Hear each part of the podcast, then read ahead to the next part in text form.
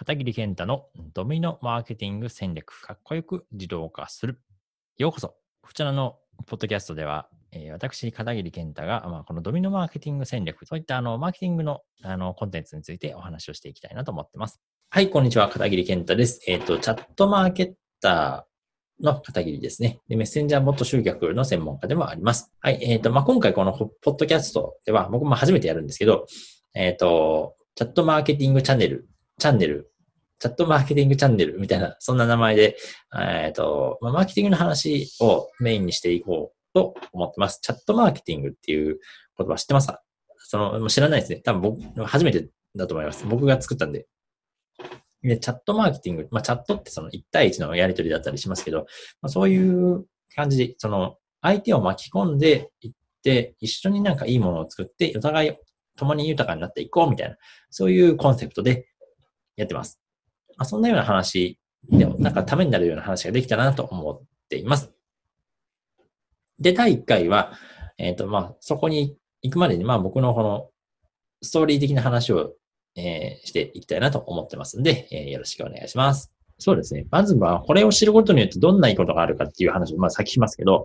えー僕めちゃくちゃ普通の人です。めちゃくちゃ普通の人なんですけど、あの、まあ、あるね、会社員で普通に喋っ、あの、働いてたんですけど、まあ、今はこうやって、今はこう、あの、起業家として、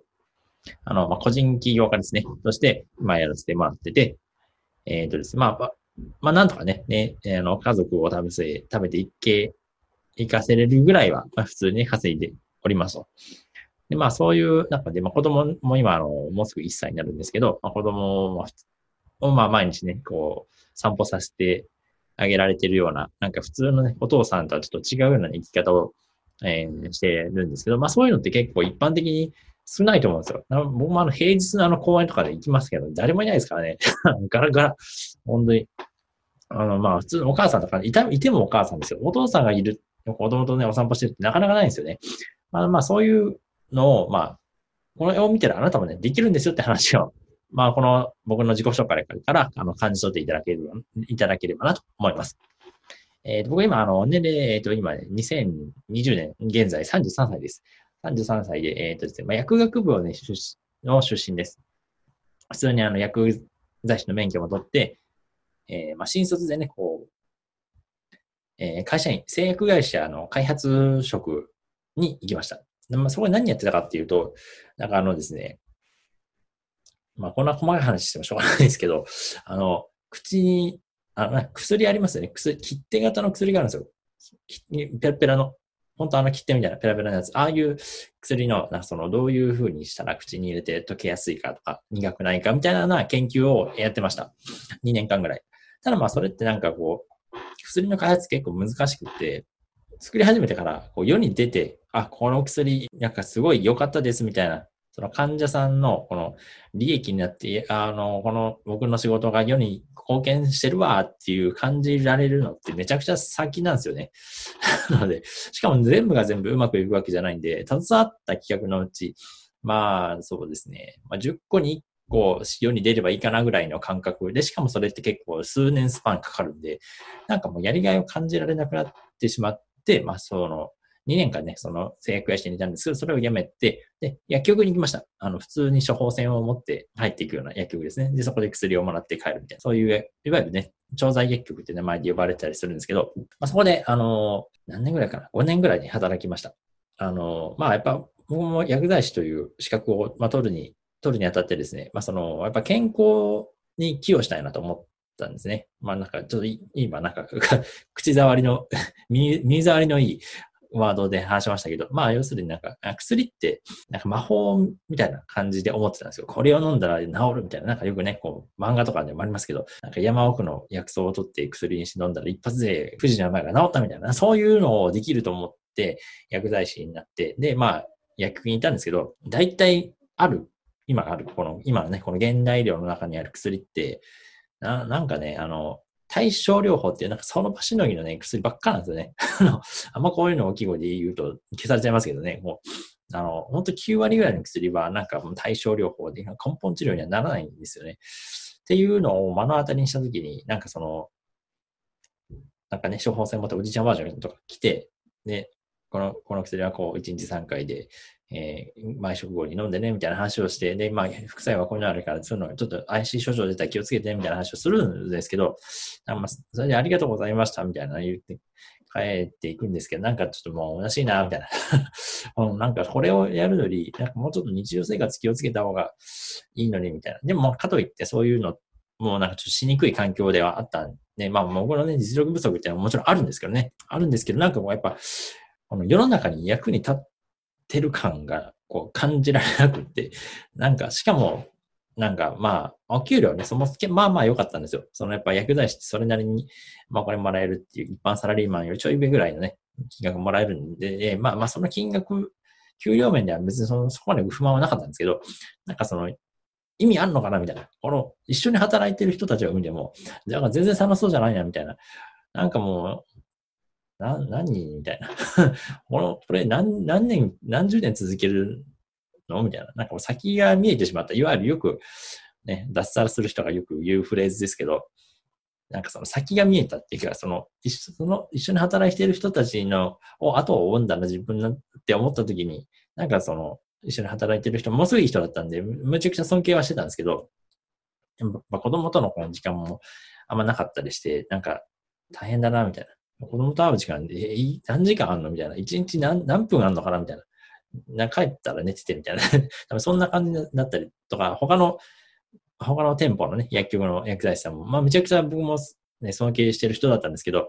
なんか単身赴任で子供と、まあ本当なんか何ヶ月会ってないみたいな人がいたりとか、なんかもうそれはちょっとなんか嫌だな、みたいな。しかもなんか、あんまりこの仕事に魅力を感じなくなってしまって、まあ勉強は、自分なりにね、めちゃくちゃ勉強とかして、あの、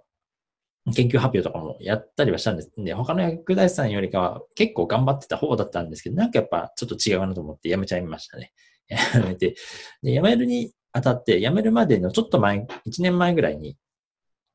あの、もやもやしてた時期ですよね。こう、本当に大丈夫かこのこのまま行くんかな？自分はみたいな思ってた時に、えっ、ー、とですね、副業を始めました。副業。ね、この、今、会社員でね、勤めてらっしゃる方は、なんかこう、なんか自分でお金を稼ぐ手段とかないかなと思って探してる人ももしかしたらいるんじゃないかなと思うんですけど、僕が最初にやった副業ってあのカメラマンでした。出張カメラマン。で、まあそういうあの講座があったんですよ。3ヶ月間で、えー、まあ数十万する、ね、あの、講座だったんですけど、で、3ヶ月間でプロのカメラマンになって、で、まあそれでなんかちょっと自由を手に入れようみたいな、そんなね、感じの講座だったんですよね。まあそこに行って、そこのね、こう主催者っていうか、その代表の人もめちゃくちゃ僕も好きで、今でも尊敬してるんですけど、で、その会社員のこう薬局の薬剤師の傍ら土日で出張カメラマンっていうやる生活を1年ぐらいで続けました。で、1年ぐらい続けて、で、まあ出張カメラマンも、なんかその、今まで全然関わってこなかったような人たちと関わるようになってめちゃくちゃ楽しかったですね。このなんか大学のノリみたいな、この講座のメンバーが大学生みたいな感じ、同い年ぐらいのの人がちょっと多かったですね。で、まあそこで、まあある程度ね、実績を僕も残しました。あの、えっ、とですね、なんどれぐらいだったかな。全然僕カメラとか触ったことなかったんですけど、なんかその学校はなんか経営者のなんか考え方を手に入れることによって、カメラの技術はなんか、まあ、2割ぐらいの感覚で、あと8割はマインドとか、そういう技術系、技術系じゃない、なんかこう、心のね、こうあり方とか、そういう話でやってて、なんかまあ僕は逆に良かったですね、そういうの。なんか一部、一部不満に思ってる人も中にいましたけど。で、まあそんな形でですね、その、3ヶ月間で、えっ、ー、と、売上としては、えっ、ー、と、言われて依頼か、依頼件数、1件僕ない、えっ、ー、と、2万円なんだったんですけど、それで100件弱ぐらい依頼が来ました。最後の1週間ぐらいでなんかドーンってなんかな60件ぐらいバーンって依頼が来て で、まあ、あの、取ってない人もいたりしたりはしたんですけど、まあ、それぐらいちょっと結果を出して、あ、これちょっといけるな、みたいな風になって、まあ、そこのね、出張カメラマンのこの講座の、えっ、ー、と、ある程度、まあ、結果も残したということで、あの、認定講師っていう制度ね、よくありますよね。そこの講座のなんか、だ、あの、代わりに先生役として講師をするみたいな、っていうのをやらせてもらいました。ね、そういうのをやっていく中で、やっぱりその講師業ってなると、結構まあ時間も取られたりするんで、ちょっとこの薬局の薬剤師の仕事を、まあ、週5フルタイムで働いてたんですけど、週3にしました。で、週3にすることによって結構ね、お金的に厳しくなりますよね。あの、年収が半分になりました。そこで。で、結構それで、大、あのしんどい思いをね、その後していくんですけど、まあ、最初のうちはその認定講師っていうので、なんか1件取れたら、1件、まあその講座ね40万だったんですよ、40万。40万のうち1件僕がそのセミナーやって制約したら10万もらえるみたいなね、そういうシステムだったんですよね、当時は。っていうのもあって、まあね、月に2、3人取れれば、まあ別にその時間減らした分は補填できるかなみたいな、そういう計算で、それもまた、えー、そうですね、半年ぐらいやったかな。1年か半年ぐらいやりましたね。っていうのが、えっ、ー、と、その出張カメラマン始めた時が2017年の10月です。2017年の10月で、そこから、えっ、ー、とですね、1年半年か。違う。そこからまあ半年ぐらい経って認定講師を入れ始めて、で、まあ、2018年の10月ぐらいですね、その認定講師をやってたんですけど、やっぱその10万以外は、まあ、収めるっていう形になるので、なんかこれ自分でやれるんじゃないかなと思い始めたんですよね。だってね、もう別に僕がセミナーもやって、そこに来た人たちに対してお話をして、で、もしよろしければ、この講座やりませんかって言って販売をして、で、やりますってなったら、まあ、本講座も僕が全部やるわけでなんで、あ、これ全部できるじゃんみたいな。あれあれみたいな。別にこれ30万収めなくていいんじゃないみたいな感じになって自分でやることに、えー、しました。で、まあ自分でやることにしたんですけど、したんですけど、なぜかそこから、その、最初の体験会みたいな人はまあまあ、ぼちぼち来るんですけど、ぼちぼち来るけど、そこから売り上げ、本講座に行くっていう人が、あの、いないんですよね。あれ？みたいな。なんで同じようにやってんだけどな、みたいな。なので、まあ、その1回の体験会が、まあ、1人5000円なんで、まあ、日給ね、5000円かける、まあ、3人とかだったら1万5000円なんで、まあ、これだけじゃね、やっていけないですよね。まあ、エクザイズはもちろん半分やってましたけども、まあ、なので、ちょっと金銭的にかなり厳しいようなね、状況が、になっていきました。そこから。2018年の、まあ、その秋ぐらいですよね。うん。なんでだったんだろう？未だによくわかんないですけど。なんかそういう、それ、いや、そっちじゃないよっていうのを、なんか、ね、お導きだったんでしょうか。まあ今、それやってなくてよかったなって、改め、過去、今をね、振り返るとそう思うんですけど、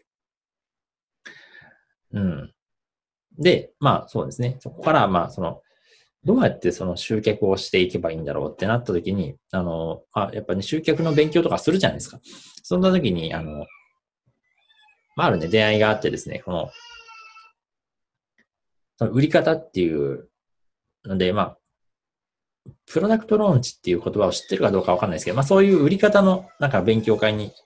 出会いまして、まあそこでメッセンジャーボットっていうのに出会ったんですね。あ、そんな便利なツールがあるんだみたいな。まあ LINE アットみたいな形で、まあ、Facebook のお友達なんかをリストにして、あの、一斉送信したらみんなに連絡が行くみたいな。で、まあ個別対応もできるみたいな。まあそういうのが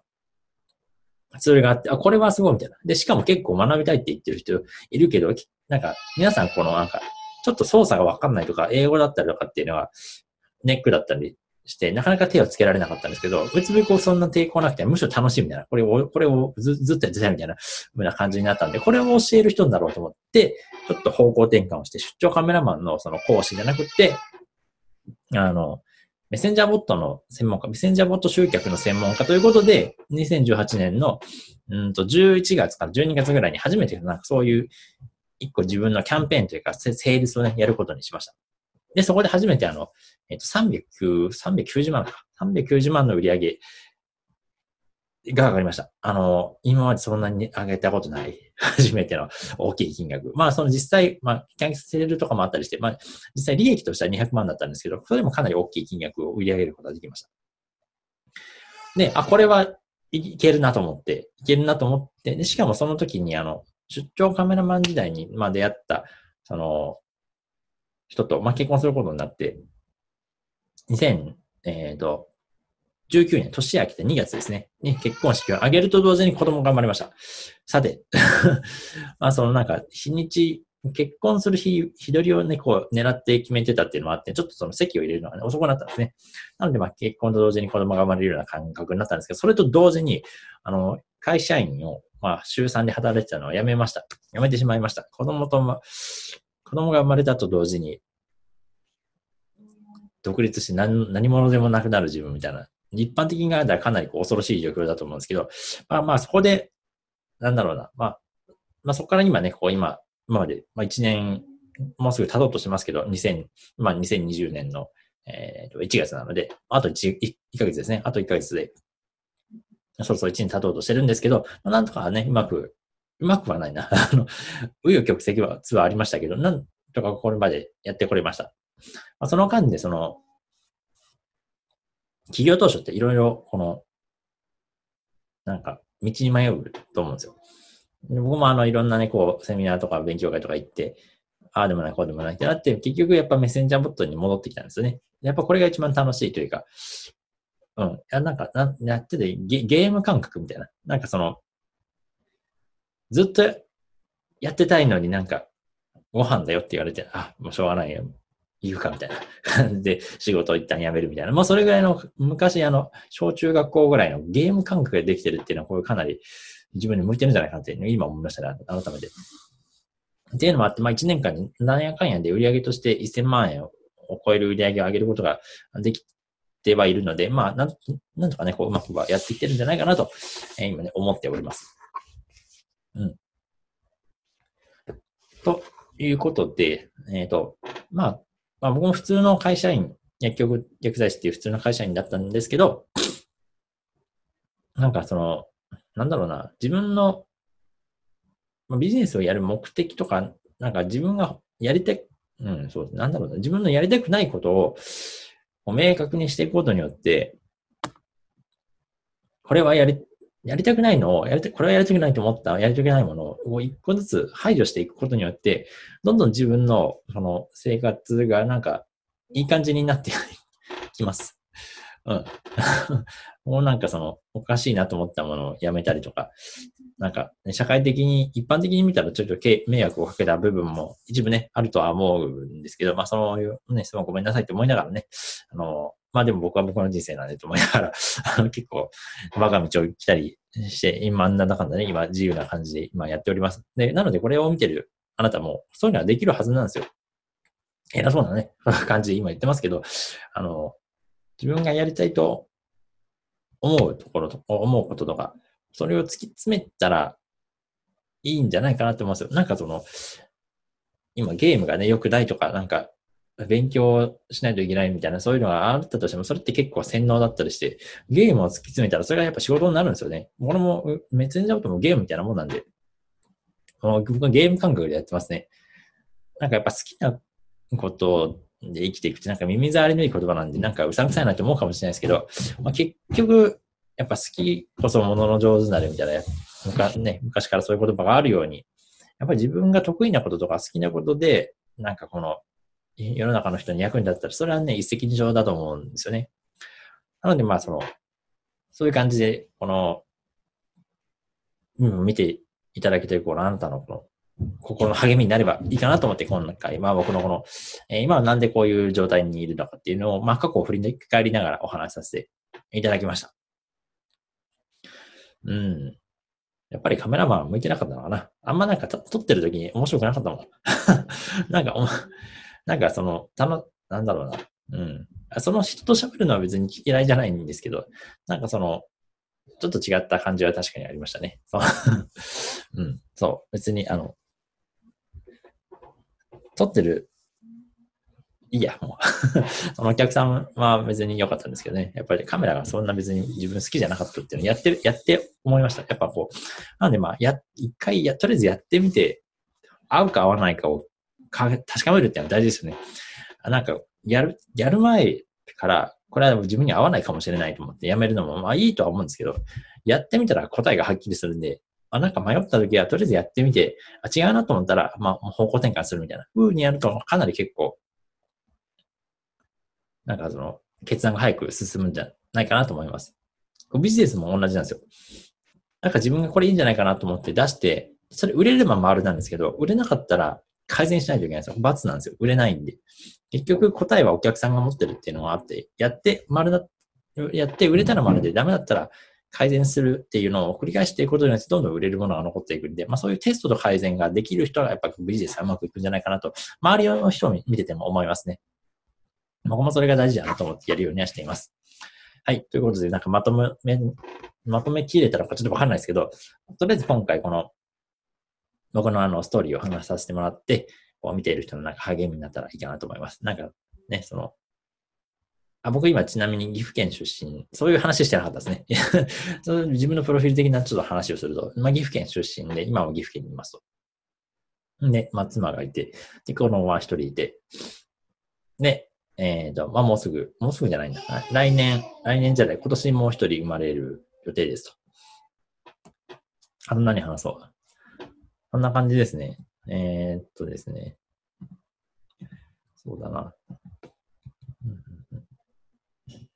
やっぱでもね、この副業じゃないや、えっ、ー、と、独立してからお金に困ったことも、えー、かなりやって、あ、これ来月のカードの支払い、大丈夫かなみたいな。なんかもう、どうしようみたいな。カードローンの枠も全部使っちゃったし、どうしようみたいな。もういよいよこの、カードの枠だけのことなんで、これを現金化するかみたいな。そういうね、ところまで行って、こう、カードの現金化ってやったことありますか？カードの枠枠の現金化。なんかね、やっぱ対応する電話の人もなんか怪しい感じなんですよ。なんかちょっとオラオラ系の、あれみたいな。やっぱなんか普通のね、カード会社の、えー、と正規の窓口の人とは全然違う対応で、うさんくさいんですよね、かなり。で、実際その、手数料がやっぱネット上に書かれてるのは全部全然違う額を取られるっていうのを知りました。で、まあ、その、まあ、この、この話がどうな、ためになるかわかんないですけど、まずなんかこのやるときにカードのの本人確認が必要だということで、まあこれはこの、ここまで普通ですけど、えー、カードをこうやって持って自分の顔写真とこうやって自撮りをして写真を送ってくださいみたいな言われて、マジですかみたいな。なんか怪しいなみたいな思いながら撮って。で、なんか最初は、なんかその、物で売った方がいいからとかいう話をして、えー、なんか家電を買うから、そのなんか手数料とかでなんかちょっと多めに取られて、結局なんか25%くらい手数料で取られるんですよみたいな話になって、ええー、みたいな。でもなんかもうちょっと話を聞いていくと、Amazon カードだったらもうちょっと安くなりますみたいな。ちょっとちょっとだけ手数料安くなりましたみたいな。まずその話があったりして、やっぱりそういう闇の世界は怖いなっていうのは思いました。まあやっぱそうならないためには、そうですね、その、ある程度自衛していかないと、自衛というか自分の身は自分に守らないといけないなっていうふうに 思ったこともありましたね。その、それ、いつ頃だったかな。えっ、ー、と、それ2019年、こと、去年か、去年の5月ぐらいですね。で、そこで、やっぱりなんか人が行動するときってなんかこの、まあ僕は特にそうなんですけど、結構ギリギリになって、こうやらないといけないってなった排水の陣の時にかなりバーンって動けるんで、まあそこからかなり僕も、もう巻き返してきて、今、